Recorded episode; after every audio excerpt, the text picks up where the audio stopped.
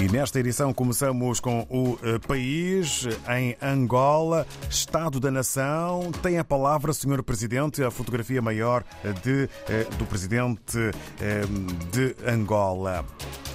Ainda também com letras garrafais, um outro uh, título que faz manchete na capa do jornal O País: Inflação dos produtos importados atinge 2,68% em setembro. Vamos agora ao encontro de Moçambique com o jornal O País. Na sua edição moçambicana, acidente de viação mata quatro pessoas na cidade de Chimoio. É um título com letras garrafais. Fotografia maior para o Sufumumad com o título Renamo reivindica vitória em nove das 65 autarquias. Avançamos agora para Cabo Verde e para a publicação A Semana, que apresenta uma entrevista sobre o Fundo Monetário Internacional e encontros, exposição da banca às empresas públicas é um risco para Cabo Verde.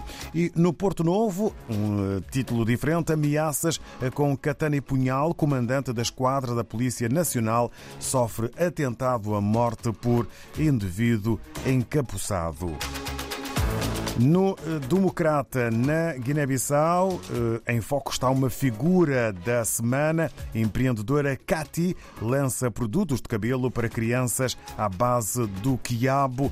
Esta é a figura da semana em foco na Guiné-Bissau, na publicação O Democrata.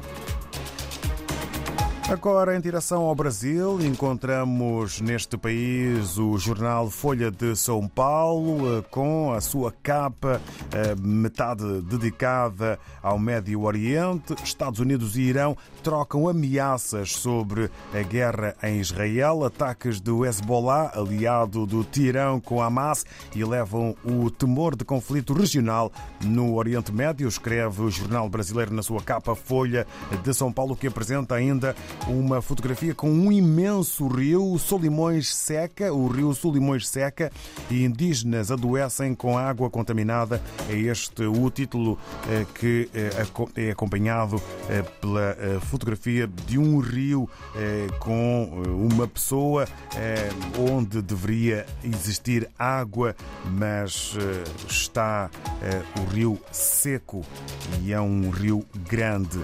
Do Brasil, regressamos à África e hoje, como é habitual, nas manhãs de arranque de semana, estamos na redação do Telanon em São Tomé e Príncipe. Abel Veiga, viva, muito bom dia, bem-vindo. Muito bom dia, David. Aqui em São Tomé e Príncipe, o jornal Telanon faz destaque neste início de semana com o julgamento do caso da alegada tentativa de golpe de Estado. E, portanto, este julgamento que já entra hoje no seu, na décima sessão de julgamento e que tem tido alguns momentos de grande polémica. Uh, foi ouvido o inspetor uh, João Pedro Varanda, da Polícia Judiciária de Portugal, no tribunal, como testemunha de acusação uh, no caso do julgamento do único arguído, uh, Bruno Afonso, que é acusado pelo Ministério Público na prática do crime de alteração violenta do Estado de Direito na forma qualificada. Polêmica se instalou no tribunal nesta audição a mais longa Uh, deste período de julgamento com o inspetor da Polícia Judiciária Portuguesa. Demorou dois dias, eh, porque o advogado também da defesa uh, do arguído uh, contestou de forma veemente a presença deste inspetor da Polícia Judiciária Portuguesa que participou no processo de investigação dos acontecimentos de 25 de novembro, no quadro da cooperação entre o Ministério Público de São Tomé e Príncipe e a congênere portuguesa. E, segundo o advogado de defesa, não existe nenhum enquadramento legal que permita a um inspetor que tenha feito o trabalho de produção de provas apresentar-se como testemunha no processo. Até porque o senhor Varanda, diz o advogado uh, do arguído, só chegou a São Tomé e Príncipe no dia 27 de novembro, dois dias depois dos factos. É um artigo que está em destaque aqui no Telenor e que os leitores, obviamente, podem acompanhar inteirar-se melhor desta polémica por causa da, uh, da audição e do depoimento do inspetor da Polícia Judiciária de Portugal uh, neste julgamento.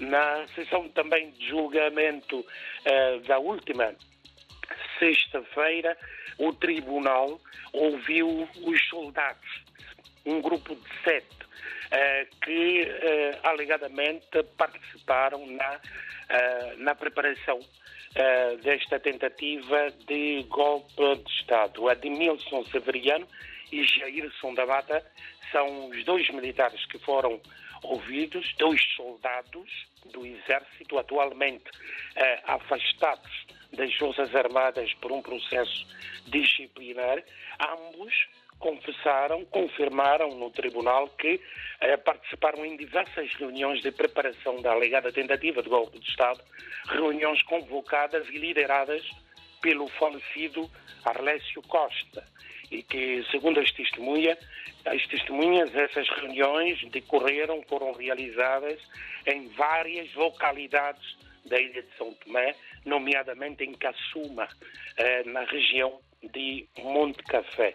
No entanto, os dois soldados que foram ouvidos, eh, portanto, nos depoimentos que fizeram, eh, garantiram também ao tribunal que o arguído que está a ser julgado, Bruno Afonso, não esteve presente em nenhuma das reuniões de preparação para a tomada o assalto ao quartel do Exército. Todos os desenvolvimentos estão aqui disponíveis no Jornal Talanon, que também traz como destaque nesta edição um artigo de opinião. Além do beco à saída. O artigo é do jurista? Amaro Couto, ex-presidente, ou melhor, ex-juiz conselheiro do Tribunal Constitucional, que realça exatamente a crise económica e financeira que o país vive e que o mundo também enfrenta eh, e também as mudanças que estão a ocorrer, a, a ocorrer a nível mundial. Este artigo do jurista do uh, jurista Maru Couto uh, surge exatamente depois da notícia também vinculada pelo Telanon, que dá conta da, uh, do desafio lançado pela Organização Nacional dos Trabalhadores de São Tomé e Príncipe, a maior central sindical do país, ao Presidente da República, Carlos Villanova, uh, sobre exatamente a inclusão de uma convulsão social aqui em São Tomé e Príncipe por causa do aumento do custo de vida. É um artigo também que pode ser lido no Telenor. Seleção Nacional, já estamos na página desportiva, em que a Seleção Nacional Feminina perdeu por 11 a 0 frente ao Egito. A Seleção Nacional Feminina Sub-20 está fora, assim, da corrida ao Mundial Feminino na categoria, após a pesada derrota por 11 a 0 diante da equipa do Egito no embate da segunda mão de qualificação africana. Na primeira mão, perdeu por 7-0.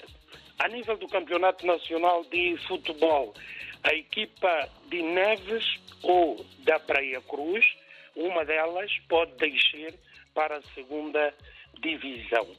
A 22 segunda jornada deverá acontecer no próximo fim de semana e essas duas equipas estão a lutar para, eh, portanto, não passar à divisão eh, menor, portanto, a segunda divisão de futebol. Já eh, o campeão nacional, o melhor campeão de futebol aqui na ilha de São Tomé, eh, deverá ser eh, também eh, conhecido no próximo fim de semana, ou 6 de setembro, ou a equipa também da Agrosport de Monte Café.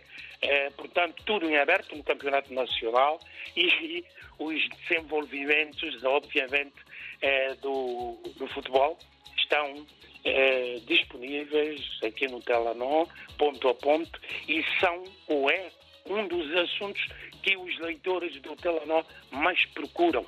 A informação sobre o desporto, principalmente o futebol, aqui em São Tomé e Príncipe, David. Muito obrigado por toda esta informação sobre o que podemos ler na mais recente edição do Telenon. Caro Abel Veiga, votos de uma boa jornada para toda a equipa na redação. Estamos em permanente contacto e ficamos já com o encontro marcado para a próxima semana. Próxima semana, próxima segunda-feira. Até lá, bom trabalho. Bom trabalho e tudo a decorrer dentro do Leve Leve.